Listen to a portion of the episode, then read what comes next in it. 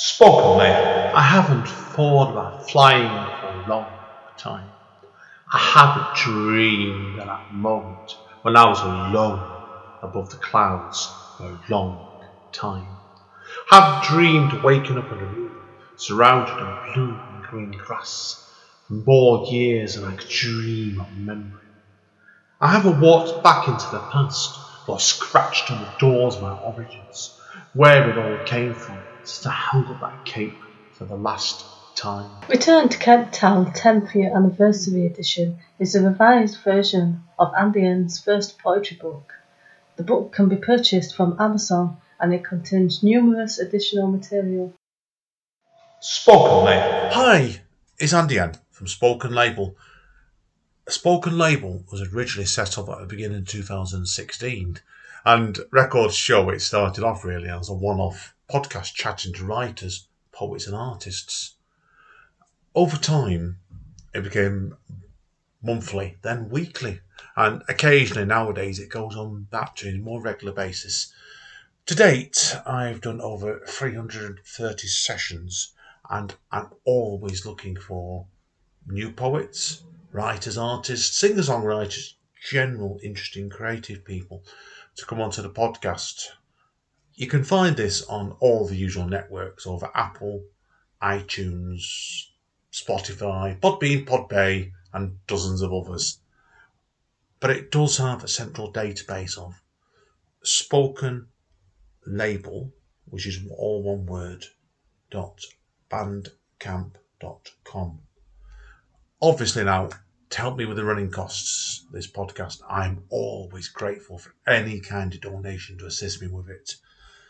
You can either do the donation through the Bandcamp page by putting in a fee to download one of the free podcasts, or send it over to my PayPal to AEN1MPO at yahoo.co.uk. My email address again is AEN1MPO at yahoo www.spokenlabel.co.uk. Enjoy the podcast. Take care. Bye. Spoken Label. Hi guys, Andy N, Spoken Label, back in the house. First recording this year, and I'm full of fucking cold. So let's see how the voice holds up today. But either way, if I end up going quiet on you, it's because I'm ill. But I've got a wonderful writer with me today. And I've been speaking to this young lady before. We weren't reckoned Rhiannon, don't we, about well over three years ago. We first got talking. Definitely so, pre pre pandemic. Yeah, it's pre pandemic. it's it's always nature the beef's a spoken label. Sometimes I can be chatting people for years before I get around to actually getting them on the session. And we've had a.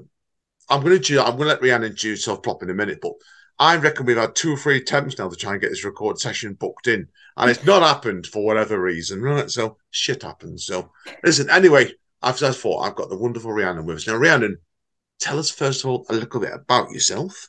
Obviously, where you're from originally, where you are now, and what started you off your creativity. Uh, yeah, cool. Um, hi, I'm Rhiannon Sky. I perform poetry under Goodnight the Sky, so that's where you can find me on everything. Um, and I, uh, my origin story is pretty boring actually. I'm Leeds born and bred. Uh, I was born in Beeston. Ah. I've stuck around in Beeston. I went to uni in Leeds, and I'm still in Beeston today. Oh, um, oh right. Yeah, yeah. Although I'm moving, we're moving to Gipton in in a couple of months. But yeah, I've I've never strayed from Leeds, and I doubt I ever will, which is oh. not the most the most exciting origin story. We, we, um, we, were we were actually up in Leeds a couple of weeks ago. Me and Amanda were actually my wife. So yeah, and it's like I've not been there for years, and I was shocked actually. If I'm honest, how, how high market some of it have gone actually, because like it was it's changed a lot around there. So yeah. in the five so in, years I've been there even in the past year it's changed enormously like there seems to be a whole overhaul happening but um as far as I'm concerned, it's the best place to be for poetry. I, uh, there's so much, so much going on, and it seems like new events pop up every other week. Like I've done, I've performed in other cities, and they're all fabulous. But like the Leeds scene is something else. I, I adore it, and I can't imagine straying. Yeah. I've got yeah. a kind of, I've got a kind of cousin who we met up with for the first time actually in Leeds a few weeks ago. I was last other Saturday it was, and when we were up there seeing, seeing Amanda's family in Bradford, and mm-hmm. he was great. I met I hadn't met the lad before actually, and it was like he was telling me about how it had changed all around then. I think Leeds has always been a very vibrant city anyway, And it's like I noticed it around there. I noticed it changed a lot, but it was like, yeah, definitely not. So, but anyway, listen, we're talking about you, not that of wonderful Leeds is as a city, which it is anyway. So, almost as good as Manchester. So, but obviously, Almost. where did your creativity originally come from then? Start? Um, yeah, so I've it's the typical it's the typical story, isn't it? Like I've always grown up writing. I knew I loved writing from the like being a really, really little kid. I was a ferocious reader. I never I never put a book down. But like it wasn't until I got to uni that I figured out what I wanted to do with writing and what I loved because um growing up in high school like if you like writing and you like reading basically the two things they tell you are to become an English teacher or to go into publishing um so I just assumed I was going to do one of those two things because that seemed like the only options out there for someone with my kind of skills um and then I got to uni um, and the Spoken Word Society were putting on a pre-slam for this slam they were doing called Slam of the North. Um, Mm. and I remember think I remember thinking like because I'd grown up watching these button poetry videos on YouTube, like a lot of poets my age, just couldn't get enough of that American slam. Um, and I remember thinking like, there's no reason I shouldn't be able to do this. I can bang out an essay, I can bang out a book review. There's it can't be that different. So I went home and I hammered something out in one night and then I I took it to the pre-slam just to see what would happen Mm. Um and it was a dis- it was a disaster. I was so nervous that i forgot the poem one line in because i was like i'm not going to read it. I'm just going to memorize it and get up on stage and do it. Um i forgot the poem one line in totally froze big dramatic moment. It was Oh, no. awful and had to start over again. Um and then i made it through the poem the second time. But luckily the poem was about having a social anxiety disorder and so people thought it was just a really clever bit of acting that i was doing. Um, they assumed it was you know me being very Oh. on theme and in character Oh, and didn't clock that it was a mistake. Um, and i was lucky enough that after that slam um, a couple of like older students in like their third year came up and told me they really liked my piece. Um, and that was it then. I was like oh this is this is the thing that i want to be doing. Like this poetry world is mad and I'm obsessed with it. So um, that kind of lit the fire. Um, and then I got involved with the uni paper and I became a music journalist and I did arts journalism as well. Um, mostly as a way to like, I was writing about all these shows and I was writing about all these gigs, and that meant I was taking in a lot more. Um, so I was learning a lot faster about like what I liked and trying to develop my taste that way, I think. Uh, so yeah, that's the story.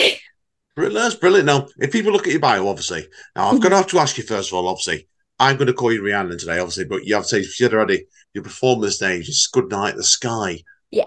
We need to know then, where did that alias come from, first of all, then? It's Um, brilliant. It's brilliant. That's why. I know you. Confu- you. I know you, like. I know you've been both sides of it, really, and Mhm. it's case of it does confuse me a little bit, but I like being confused. um, well, my name is Rhiannon Sky um because I'm I'm a quarter Welsh and so my dad wanted to give me a Welsh name. Um so that was where Rhiannon came from but he decided that just wasn't pretentious and unique enough. So he threw Sky on the end um after the Isle of Skye which is where my dad has gone a lot in his life and has a lot of memories there. Um and when I was getting into journalism and getting into performing I had to shed my atrociously embarrassing original online username that was just so terrible that I knew I had to pick something else because I couldn't imagine being connected to it for the rest of my life. Um, and I remember thinking about like what inspired my work the most and what I was aesthetically drawn to. And like you can probably tell I'm pretty goth. um, I'm a little bit goth. Um, uh, the and saying, the so- saying I use in Stratford is, where I'm Richard from Manchester is Rava. Right. yeah so i went with i went with goodnight the sky because it linked me to like being a little bit underground being a little bit subversive being a little bit more attracted to writing about darker subjects than being like a really upbeat sunshiny poet um plus i just couldn't I couldn't go by my original handle anymore because it was so embarrassing. so I had to pick a new one. Oh yeah, yeah, I can't blame you for that. So you always like people are wondering. Obviously, Andy N is not my real name, and like, Mhm. I stumbled onto this a a long time ago, and it Yeah. kind of stuck. No matter what you do, sometimes you do like it's you stumble onto things like that. It does suit you really well. So Yeah. now, obviously, in your case, I know obviously you'll be you're a multiple times slam champion, aren't you? So, so I want to obviously I want to ask you about the one you you've just won actually last year actually mm-hmm. in Huddersfield. But tell us about then. First of all, then your your first one at Leeds was it the winning? I can't pronounce it. Congate Slam on the North team, and then you won yeah. the annual Beeston Slam, didn't you, in eighteen and nineteen? Yeah. So tell us about those two then, and then how the journey led to you winning the Huddersfield Slam. Machine. Okay, so um, the Slam of the North thing was put together by the Leeds Spoken Word Society in um, in 2019 or maybe earlier than that actually maybe 2018 um, it was put together by talia who is still an active spoken word artist. Uh, they're in sheffield now um, and they're absolutely amazing. And they were kind of one of the first poetry mentors i had because mm. um, they encouraged me to uh, do the slam to get into slam of the north and they gr- gladly let me onto the team and that was my first experience with like actual collegiate poetry we met up like every week we went over really? poems we collaborated and wrote poems together um, and that was obviously a brand new experience because i think for a lot of poets poetry is a very solitary exercise um, yeah and suddenly yeah suddenly we were having to write poems uh, in pairs and as a group um, and the whole thing was that we were going to show up as the as the leeds uni team as the uni of leeds team and then i think beckett showed up and i think manchester and either Sheffield or Huddersfield brought their university teams as well. And we all got together in the theatre at Uni Leeds um, and we did a collegiate, a friendly collegiate wow. slam ahead of Uni Slam, which is the big one. It was kind of a, a preamble mm. for that. Um, and uh, we were lucky enough that our team won. Uh, the Uni Leeds team won. Maybe because we had home court advantage because we were performing on our own campus and there were a lot of our like friends there. Um, but it was absolutely amazing. It was amazing to get to collaborate with po- on poetry with like like-minded people but also poets who've been at it a lot longer than I had. There were a lot of people on that team who'd been doing poetry longer than I had and like had a much more in-depth knowledge of it. And I remember just being in awe of them and being really grateful that I was along for the ride. Um, and I got to help conceptualize the group poem we did which was a protest poem. It was um, it was kind of like um, an intersectional protest poem where each of us were talking about how uh, the Tory government had affected our, us in personal and differing ways. Um, and so the power of us all standing on that stage and doing that group poem was just just unmatched. It was absolutely great. And uh, it was nice to win because it it was on our turf. So it was it was nice that we got to put a good show on for everybody i think. Brilliant. Now obviously like four said we talked about there is two others as well. So but obviously like said um tell us about then obviously the one in huddersfield then which you won last year. Yeah. So um i took a not willing hiatus from poetry during the pandemic, which I think everyone's familiar with. Everybody kind of had to do that. Um, like I remember late 2019, I was I was gigging all over the place. I was really excited. I was like, I'm going to graduate uni and I'm going to hit the ground running. I'm going to gig everywhere. Um, and then the pandemic happened, and everybody kind of had to take a step back from performing on stages and things like that. Um, so when things started opening up again at the start of last year, I saw that they were having a slam, and I thought maybe this is the best way to kind of test the waters and see if this is something I even still know how to do. You know what I mean? Been, yeah, yeah. It'd no. been two years, and I was like, I might not even know how to do this anymore. like, I've no idea. Um, but I what I was getting geared up to do it, and then my friend Lil, who is also a poet who went to Uni of Leeds, they're also in Sheffield now.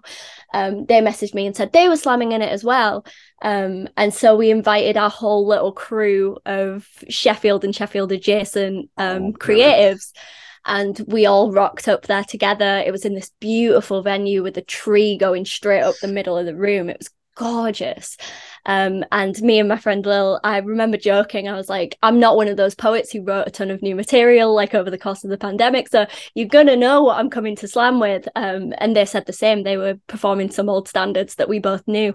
Um, so it was absolutely amazing to like get back into it by stepping onto the stage with someone who I consider a really close poetry friend and a mentor and it meant we got to scream for each other it was it was amazing um and I was lucky enough to win, which was shocking. It was my first time out since 2019, and I was not expecting it. Um, wow. But it was it was such a it was such a pleasure. Rose put on it was Rose Kondo who ran it. Um, I know, she's I know really Rose, active.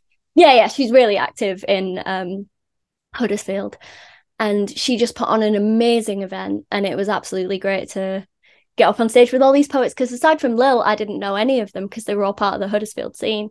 Um, so it was amazing to get to see all these new poets perform and like feel like my passion for it had been reignited after a bit of a unwilling 24 month break. you know what I mean? Yeah. No, it's it's everybody that really, don't you? Because certainly like I'm I sort of talk digress very slightly, but you're right. When it happened, like I said, I, I was pretty locked in for a year because I'm diabetic. Yeah. Yeah. And at that time, like the job sent me, day job sent me home, and mm-hmm. Amanda's, Amanda's white work dried up. So the pair of us are sat here, not wanting, somehow not killing each other. And you do, it's like it's it's a real pressure cooker. And when you get back to wanting to perform again, you don't know whether as a person you're going to have changed, yeah, whether you, what you want. So yeah, no respect you and well done for winning that, definitely. So thank you. Was, it was weird, like looking at the material and like feeling like I still connected to the material, which at this point was years old. You know what I mean? That yeah, that was yeah. a bizarre experience. Yeah. Yeah, cause we were on some of the Zoom groups at the time when I over lockdown, and certain it was ironic. As soon as lockdown finished, we both said to each other, "We're not writing anymore that stuff. We're moving onwards." But yeah. everybody else is just coming out with all these lockdown poems. I thought to myself, "Well, you've got to find a way of moving on with your work. It's always your crack up." So, but anyway, listen, that's a story another day. That so now I want to talk to you today um, as well about your free chat books you sent over to me as well. Yeah. Which I'm going to call them the a Posey for trilogy because they were really. Yeah. So now, obviously, and I want to learn first of all then, was this originally set up as a trilogy, or did it all things develop as you went along? Shall we say? Um. Yeah, I think um, so these poems were written over quite a long span of time. They were written, a lot of them were written pre-pandemic, um, mm. and hmm. they were just kind of floating pieces of page poetry that I'd come up with over like a long period of time. Um, and then I was collating them because I wanted to put out like a digital thing during the pandemic because I wanted to connect with other poets the only way that we really could at that time, which was like through Instagram and through social media and things. Um, so I was going to put this together just to send out to some friends. Um, and as I was looking at it, I realized that even though all of these poems were united in that they were trying to bring about some kind of emotion that I felt we were lacking at that time, mm. they weren't all in exactly the same category. And so I was trying to figure out because I'd never put a collection together before. Um, so I was a little bit unmoored and lost. Um, so I was trying to figure out how to streamline it and make it feel like a, cohes- a cohesive thing. Um, so I put out a call on Twitter and I was like, friends who enjoy poetry, what do you go to poetry for? Um, mm. and a lot of people said like inspiration they come to it for ideas and excitement um, a lot of people said like energy like reading poetry made them energized and motivated to work on their own stuff. And some people said like i go to poetry for solace for comfort for um, to feel less alone. And i looked at the poems that i decided to put in this collection and realized that they were split into those three camps. There were poems i'd written to give myself energy. There were poems that i'd written to comfort myself. And there were poems that i'd written to tap into a sense of like wonder and magic and things like that. Um, because during that time, I was going through a bit of a protracted health scare um, and I was mm. lacking in all of those mm. things.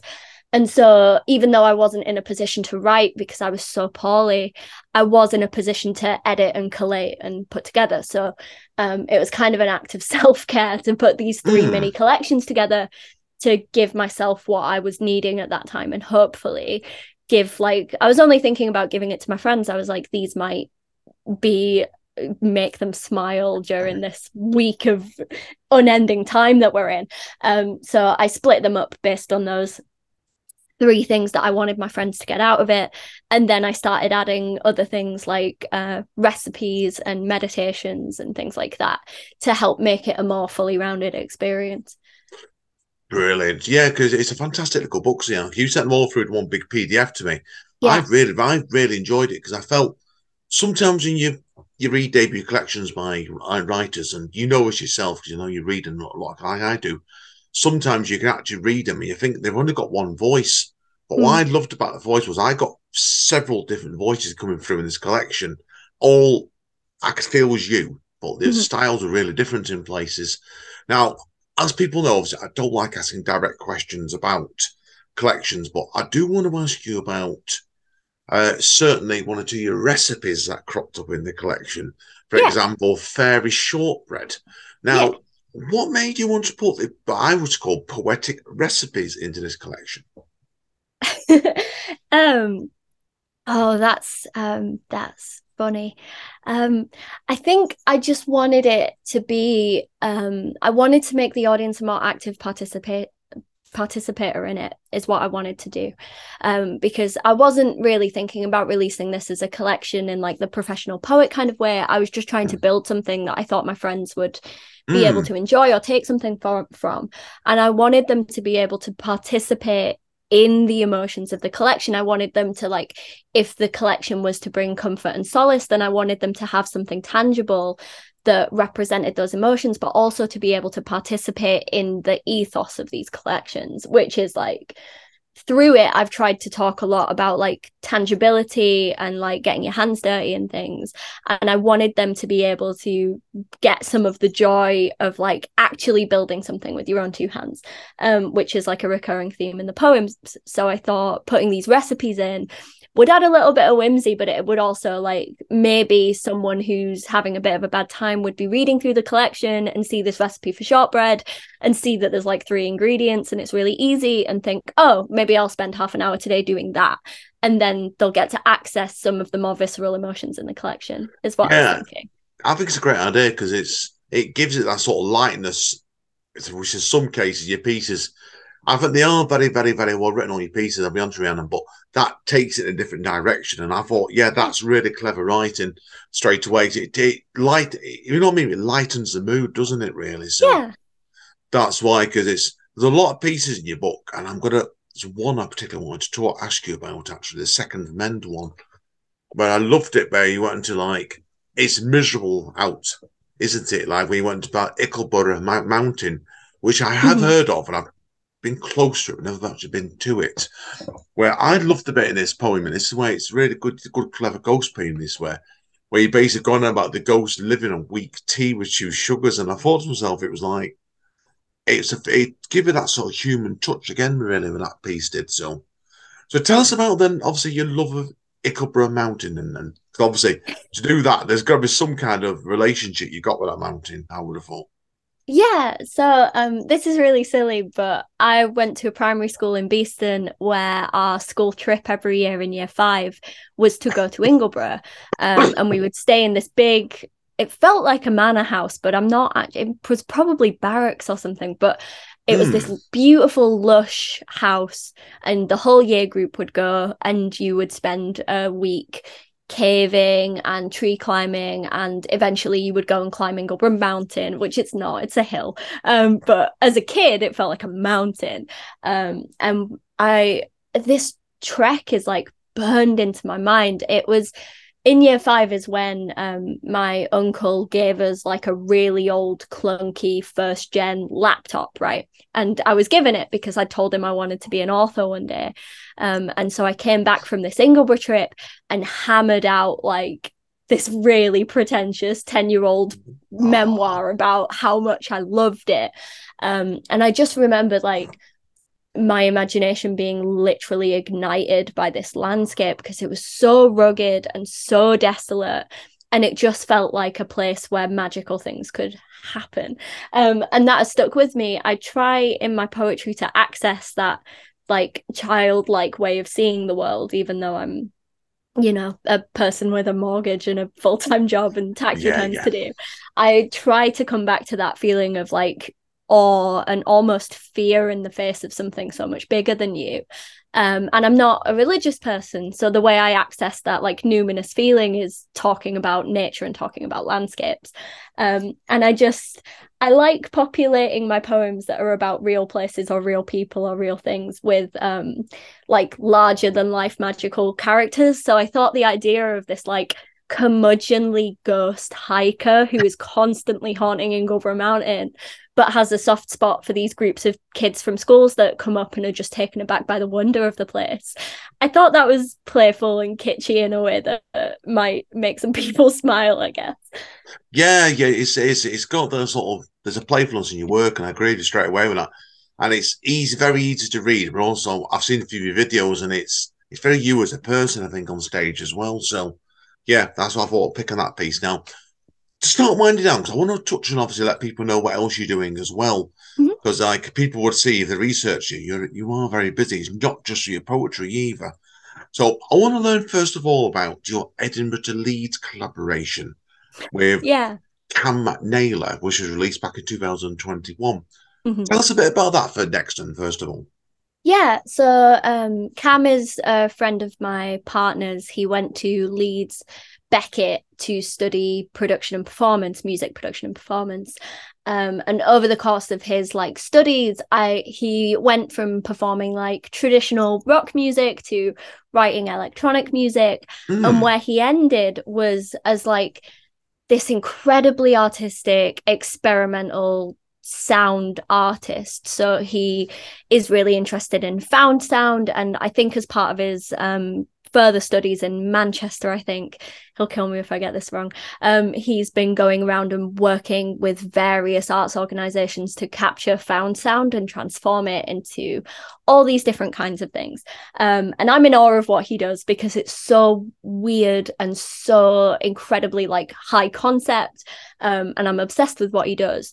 Um, but he in a similar way said he was really excited by my work because my work has narrative and my work is very upfront about what it's about. Um, there's no questions in the way there is with that more abstract kind of art. Like you know what you're getting with a spoken word piece. Um, and so we thought it'd be really cool to collaborate on something. And he asked me if i had any um, travel poems are poems with a strong sense of place.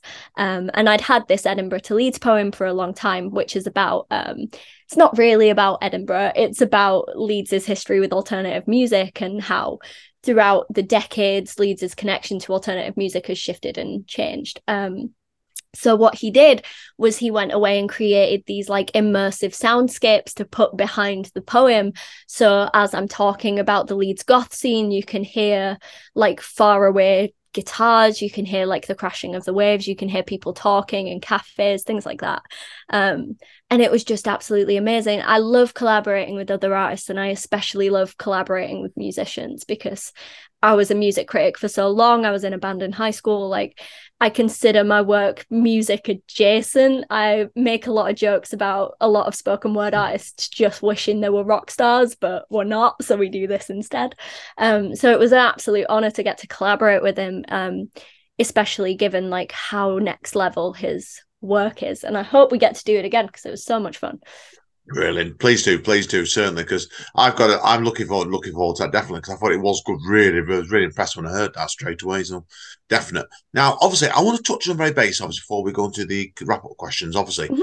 people research you, they will know. Obviously, you're beside poetry. Obviously, I know you do copywriting, content writing, and I think you're still doing music journalism, but I could yeah. be wrong with that one. But obviously, like when you're doing all those sort of various platforms like that you find, don't you? Almost like you're flicking a different switch in your brain, don't you? When you're yeah. in that doing poetry. So, do you find your approach when you write each of these these sort of projects changes?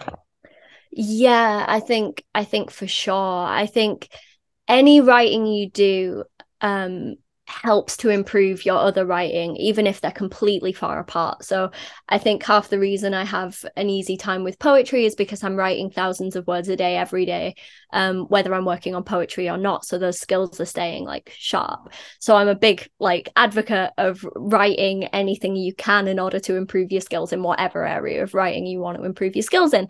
Um, but even though they help improve each other, they are completely different um, worlds especially although um the surprising thing is like the copywriting i do the writing for adverts and for businesses things like that isn't as far away from poetry as you might think because there's a lot of focus on wordplay and there's also a lot of focus on does it sound good when you read it out loud? Because that's what a, what a business is looking for. They're looking for something that has yeah. that little like t- switch of cleverness. Um so ironically like the work i do for writing adverts for businesses that's pretty close to poetry because you're you're talking about simile you're talking about metaphor you're talking about uh like being a bit clever and a bit like cool um but the majority of the work I do is uh, arts journalism for a website called 80s Kids. Um, and that's pretty far away from poetry um, because you're it's not about you. There's we don't write in the first person, so you're not in the piece and you shouldn't be in the piece. Whereas at least my spoken word is pretty self-centered. I'm the I in most of my poems. Um, but I think that's good. I think it would be incredibly bad for my self obsession if I was writing about myself all day, every day, or putting myself in all that work. Um, so yeah, it's very different, but I think being good at one has helped me to get better at the others. Yeah, I believe so in that myself because like it's side poetry. People know I'm a podcaster. I'm an I'm, yeah. I'm a musician myself and other bits and pieces myself. And it's like it's you do it's. I think it's when you learn to train your brain in one creative medium, it comes easier to do the rest. And so I know good luck yeah. definitely. So Right. Well, we better start wrapping up this point next. I want to give you a chance to read out a few poems for us, so. But a couple of questions to wrap up with, so. I always like to ask, what do you have planned next? Anything, anything you can reveal you got in the pipeline? Um, so I can't do specifics yet, um, but I do have a couple of um, out of Leeds appearances coming up. I'm going to some places that aren't Leeds to perform, which will be uh, delightful. So if people want to know about that, uh, come find me on Instagram because it will get announced there where it, when it's announced to get there. Um, I've been working on a collection that is uh, pretty fantastical. It's got a pretty fantastical theme. Uh, so we'll see what happens with that and um, I'm developing some uh, a pair of events to put on in Leeds uh, in summer and October of this year. Can't say much more about it yet, but again, come find me on Instagram because it's going to be really, really, really cool. It's going to be great. Cool. cool. Obviously, where can people find you on Instagram and wrap up with? Cool. Yes. So I'm uh, Goodnight the Sky on Instagram, Sky with an E, all one word all lowercase. Um, and I post about upcoming gigs and appearances on there. I post poetry on there. Um, and every October, I run a daily poetry channel challenge called Blood and Ink, where we do spooky poetry prompts every day in the month of October. Um, and we've had dancers co- like contribute dance pieces based on these prompts. We've had songwriters get involved. We've had mm-hmm. uh, graphic designers do illustrations uh, every day for the month, which has been great. Um, and we have like a lot of poets who get together and share our spooky poems every day in October. So, if nothing else, come find me because in autumn we'll be getting creepy again and doing Blood and Ink issue four, I believe. Fourth year. Great. Need to mention as well, voice. I think this is still updated. Your link tree page as well. Link yeah. then tree, obviously. Link tr.ee. Good night the sky as well, because that, that's got, got a lot of your links on there as yeah. well. So brilliant. Now, obviously, very, very quickly to wrap up things. I know you do custom poetry commissions as well. Mm-hmm. So tell us very, very quickly about that as well before we to wrap up with. Oh, okay. So um, this is just one of a few weird side hustles I have. Um, but I have a lot of friends who play Dungeons and Dragons, and I have a lot of friends who have big milestones in their life, like weddings and christenings, and occasionally uh, funerals. Um, and I like getting to step into somebody else's world and somebody else's life and bring um, something that they need, some truth that they need bringing into poetry. I like collaborating with them to create these custom poems. Um, sometimes it's really silly. Sometimes somebody needs a poetic riddle for their Dungeons and Dragons campaign, and I provide that. Um, and sometimes people want personal work writing to um, celebrate a wedding or to commemorate somebody's life at a funeral, things like that. Um, so I really, really love doing it. I hope to do more of it this year because it's such a pleasure and a privilege. Um, but yeah, if you find me on Linktree, you can come get me to write a custom poem for your cat's birthday or whatever. brilliant, brilliant. Good luck, I definitely, Rhiannon. Okay, guys and girls, we're going to let Rhiannon take a quick break now. She's been talking to me for too long. I've warned uh, where the pair of have not careful, so she's going to do a few pieces in the second half. So hang around because I love Rhiannon's work. So see you on two moments. Spoken, mate. Hi, guys. Andy N, the fantastic. Good night, the sky. See, I remembered then. That's not bad going for me and Rhiannon. That so straight over to Good night, the sky. Now she's going to do four poems for us. Over to you, my friend. Cool. Um, this first poem is called "Every Summer Is the Last Summer of Something," um, and it's from my trio of poems, uh, "A Bouquet for Balance." Every summer is the last summer of something. At 23, I don't know when this season stopped being mine. It couldn't be when the gingham dress stopped fitting, but maybe when it started being sold again online. Every summer is the last summer of something. There was the June of smoking rubber soles and scorched feet, when the temporary huts were taken down after years of use, once the metal left pink burns on dead skin from white heat. Every summer is the last summer of something. For two months, the lush spaces became ours and ours alone, and lumbering grown ups would sneak green eyed, furtive glances on their way to broiling offices or as they sweated their way home. Every summer is the last summer of something of filthy, frilly socks and no capacity for fear, destroying the trash castles made by August's lost children. So when they returned from big school, they'd know we conquered here. Every summer is the last summer of something. On my way to work, I scan the wild places for lacerated knees. Think a heat is coming, too adolescent to be tamed, and I'm relieved to hear the kids still shout a truce into the breeze. Cheers. Excellent stuff. That really, really lyrical. That Rhiannon, definitely that one. So, do you find sometimes you look back at your stuff? Sometimes I've always suffered from imposter syndrome with poetry. Sometimes I think it's like, have I just wrote that? You do. You feel sometimes, don't you, when it's completed, don't you? So, Yeah. that's fantastic stuff. That. What was it like with that piece? Was it one of those ones where the title came first, or did that come much later on? Um, so I'm not very good at form. I'm not very good at meter or things Hmm. that are very strictly held together. Most of what I write is spoken word or free verse, which are Hmm. pretty loose. Um, but I love the idea of refrains. I love the idea of repetition. Yeah. Um, and so the closest I get to being strict about form is putting a refrain in my work. Um, and I just I loved the idea of this repetition, especially in a piece that's about um kind of misremembering your childhood as potentially more adventurous and like huge and epic than it maybe was. I like the idea of this refrain guiding you through that memory. Yeah, it works really well the frame that straight away and tremendous Yeah. stuff. So, okay, we'll move on now because I, I don't. I'm not going to ask you loads of deep personal questions about it. So I'm too I'm too polite. So over to you, my friend, for number two. Cool. Uh, this is Little Rituals. Um, it's about growing up believing in magic and superstition. I grew up guessing cards face down in the pack. One point for the colour, two for the suit, a high five if we identified one perfectly. There's one book that I will always lend or lose, whose reader found me on a beach in Wales once and guessed the chapter I was up to just by looking. I have felt the pebble sink of dread and coughed up rattle runes of truth made the Moors my co-conspirators. There is a subtle spell work to pulling strings, and I've been tripping on loose threads for years, enough to unknot myself from my unraveling. I think that there are fairy folk among us who unspool silver and leave the earth a kinder place than they found it. And while I roll my eyes at horoscopes, I bathe myself in yellow light before exams and comfort myself with the thought that there are people who believe stranger things than this. Cheers. Excellent again. Oh yeah, yeah. it- There is a lot of magic in your collection straight away with that. So I should have asked mm-hmm. you that in the first half, and nope, not happened anyway. So, but is it okay? I'll, we'll ask you this one now then. So, on relation to magic, was this this something that's always been of interest to you? Is it as a writer?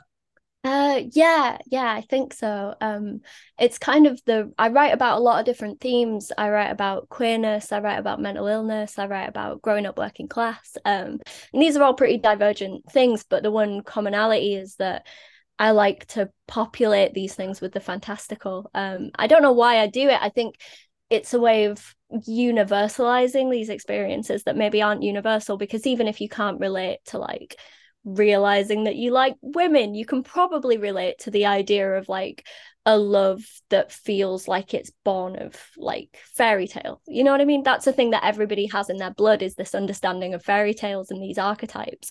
Um and so using them creates distance. It makes it easier to write about difficult subjects but um it also universalizes and makes these poems hopefully more relatable to everybody.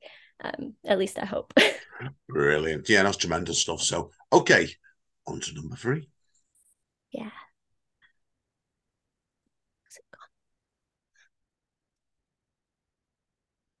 Okay. Um, this is called What You Don't See. In the fair coffee shop, the baristas have sharp teeth and the coffee isn't free.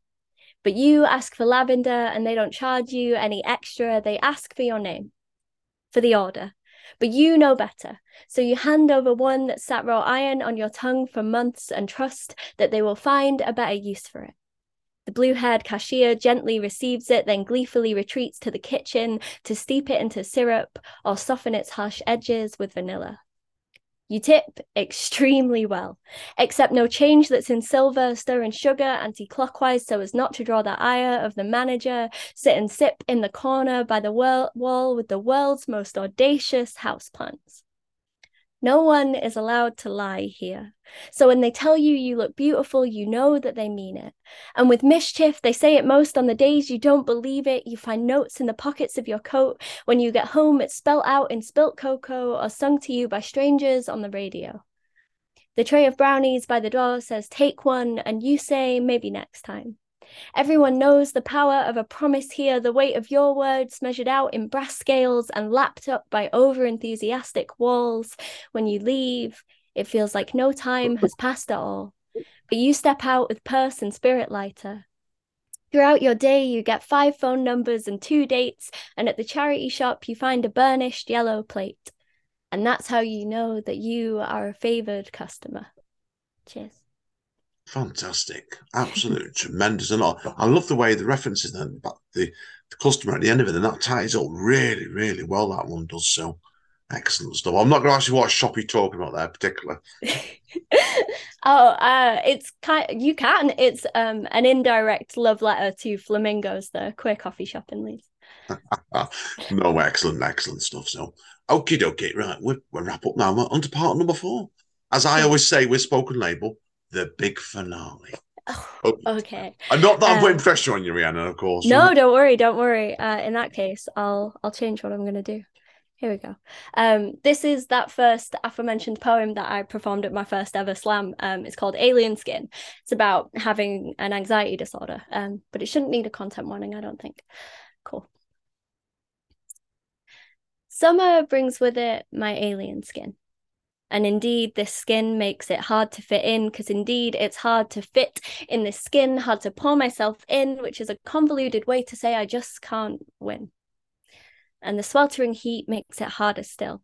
A thousand suns sizzling meat sweating seconds until due magnetic reversal goes in for the kill, and my alien skin saves no one but me. You see, I'm a stuttering staccato note in this corrugated symphony, in this Mad Max dystopia where sunshine frees me of all company. My skin can adapt but never reaches what it strives to be. Its attempts at other life forms lack subtlety. Devour hungrily my attempts at conversation. Soon, my alien skin is all I can talk to. My exoskeleton a medicine for the fact there's nothing else to do, kicking nuclear reactors to feel something like a Valentine. It's asinine the way my life's now something to survive through. I'm eggshell invincible. Intangible without external validation, I'm still visible. September's fast approach and fast lunch, the punchline, punchline pinnacle, alien abduction in reverse. Rehearse human mannerisms and ready for the onslaught. These human mannerisms are not grown but taught. My alien skin doesn't like cold, doesn't fit as well as it used to. I'm breaking. I won't survive till Christmas break. My alien skin doesn't like colder climates, and for fractal fishes, a touch is all it takes. My old skin raw and not ready to step up to the plate, show up late to class with a backpack and a porous sell by date. Forced to become myself again. I reflect on what the word alien really means. Shrug on a thrift shop personality and tuck summer skin tatters into the seams when I meet people I can speak to. In this heavy earth tongue, I wonder if our atoms were close together when this universe spun to life. If soulmates are just cosmic clouds rife with complementary compounds, I hope so. It would be nice to know there are some for whom I'm familiar ground, who I can be myself around, because round these parts I'm still rounding up the parts of me I tried so hard to dumb down, but winter brings with it a skin of my own too bright and too tight to feel quite like home, but I'm learning. Peeling alien skin, revealing witching bones, muscles made of maidens, and sinew made of crones. Halloween's approach a chance to start anew, if not alone, and so. Let winter be a volta. Let my skeleton be absolved and exposed and start over. Let the old new me lose novelty and the new old me get older because this skin was so much safer. But these bones are so much bolder. Cheers. What a finish! Oh wow, yeah, you can see straight away that was uh, people. That was most definitely what you done as a performance promise piece. That one. Yeah. Some of the other ones were obviously perhaps perhaps more page based. pagey. But that wasn't. It showed a great way of finishing off that today, Rihanna. It showed if people went to see you on stage, that's what I think you get a really good hint of what you'd be like. Oh, Yeah. tremendous, tremendous that one. So, right now, listen, we're going to wrap up anyway now. So, I want to thank you again for today. It's been a pleasure. It's took too long. People are Yep. wondering. Yep. it's Which been is- an absolute, it's been a joy and a pleasure. And thank you so much for inviting me. I'm thrilled we got to get this nailed down and that we finally got to do it. It's been Only great. took only took about four years, but I know. Yeah, only four years. Fine. Yeah. Maybe I'll come back in another four years when you're at Yeah. your fifth, your 500th episode. Well, probably I might, I might have some hair left by that point as well. So, but anyway, listen, seriously, thank you again, Rihanna. And so, hang around going to talk further anyway. So, but as Don Callis at Impact Wrestling, he doesn't. He's not actually Impact Wrestling anymore now. He's back at AEW. But anyway, he does say, I love this saying. It was great to wrap up with. Stay safe and stay over. We will see you all next time. Spoken Label.